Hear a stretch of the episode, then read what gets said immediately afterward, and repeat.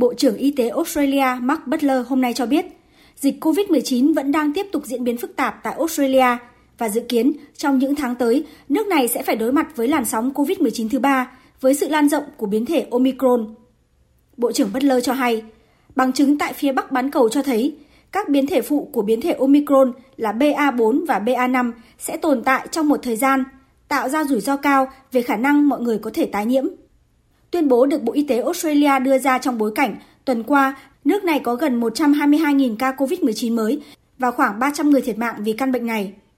Theo truyền thông Australia, dự kiến trong tuần tới, Australia cũng sẽ công bố số liệu cho thấy nước này đã có tới gần 10.000 người thiệt mạng vì COVID-19. Trước thực tế này, chính phủ Australia đang đánh giá lại các biện pháp ứng phó với COVID-19 thời gian qua và chuẩn bị kế hoạch ứng phó với làn sóng mới. Theo số liệu thống kê của Bộ Y tế Australia, hiện hơn 95% người dân từ 16 tuổi trở lên tại nước này đã tiêm đủ hai mũi vaccine ngừa COVID-19. Song tỷ lệ tiêm mũi vaccine thứ ba chỉ đạt khoảng 70%, và chỉ hơn 35% những người thuộc diện tiêm mũi thứ tư đã tiêm mũi này như đề xuất. Trước bối cảnh các biến thể của Omicron vẫn lây lan rộng ở nước này, Bộ trưởng Y tế Mark Butler nhận định, tiêm chủng đầy đủ vẫn là biện pháp hữu hiệu để tăng cường sự bảo vệ trước các biến thể của Omicron, trong đó mọi người cần tiêm ít nhất 3 mũi vaccine. Bộ trưởng Mark Butler cũng cho hay,